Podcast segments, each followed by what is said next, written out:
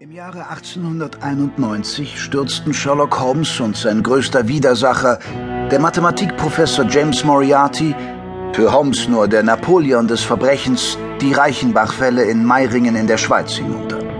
Drei Jahre lang, bis zum Frühjahr 1894, galten beide offiziell als tot.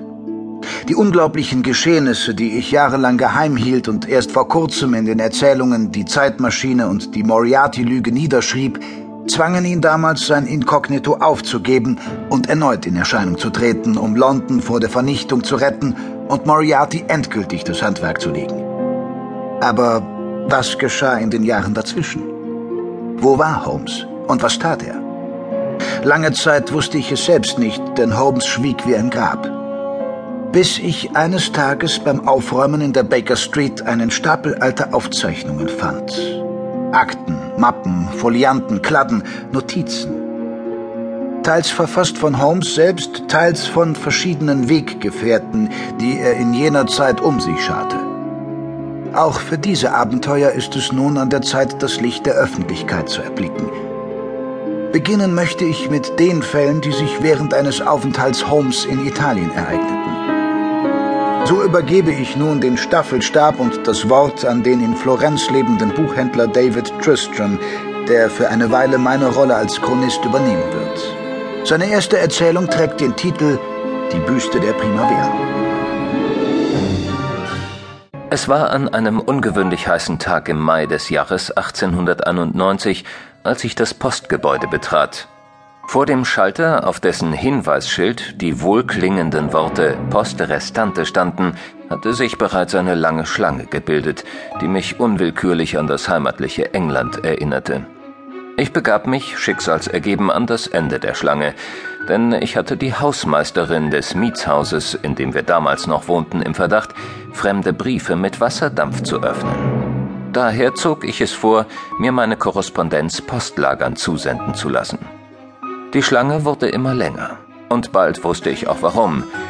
Der langsamste Postbeamte der Toskana, der mich bereits viel Lebenszeit gekostet hatte, trieb an diesem Morgen sein Unwesen am Schalter für postlagernde Sendungen. Ich studierte den Mann, hinter dem ich stand. Er mochte rund einen Meter achtzig groß sein, aber er war extrem dünn und wirkte daher größer.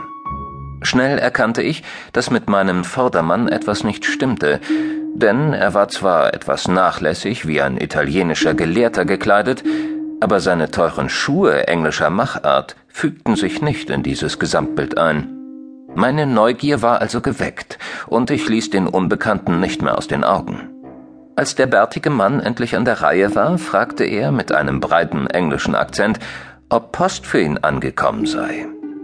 Wenn es noch eines Beweises bedurft hätte, dass etwas mit ihm nicht stimmte, so hatte ich ihn jetzt. Meine Neugierde wuchs ins Unermessliche, und ich bedauerte, dass mein Beobachtungsobjekt sich bald meiner entziehen würde. Aber der Postangestellte verschaffte mir etwas Bedenkzeit, indem er für mehrere Minuten im Lager verschwand, aus dem er schließlich mit einem mittelgroßen Päckchen zurückgeschlichen kam.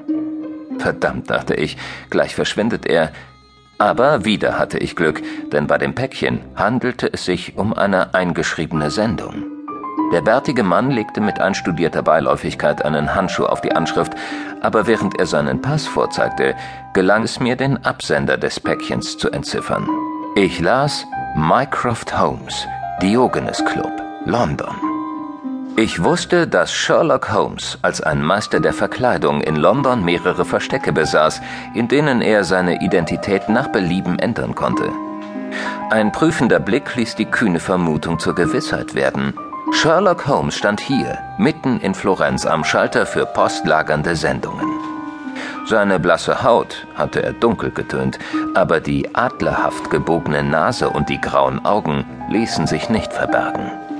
Dann konnte ich mich nicht länger zurückhalten.